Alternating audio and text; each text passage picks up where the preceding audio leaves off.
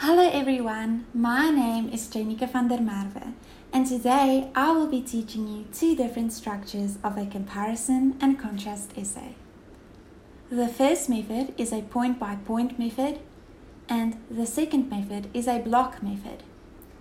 The point by point method is a method where the writer talks about one point of comparison between the two subjects in each paragraph. The essay will begin with an introduction paragraph, followed by three body paragraphs where the writer will be elaborating on the points of comparison in each of those body paragraphs. The essay will end with a conclusion, conclusion paragraph.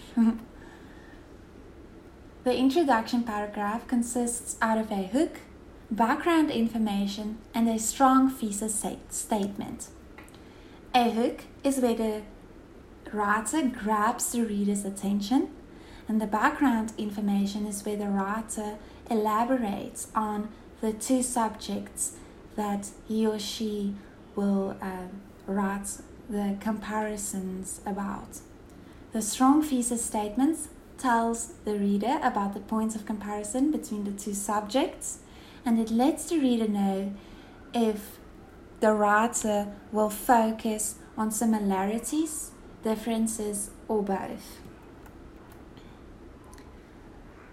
The block method is a method where the similarities will be uh, uh, will be written about first, and after the similarities is written about, the contrasts will be written about.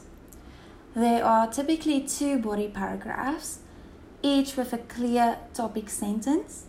One body paragraph is devoted to similarities between the two subjects, and one body paragraph deals with the differences. And then the conclusion.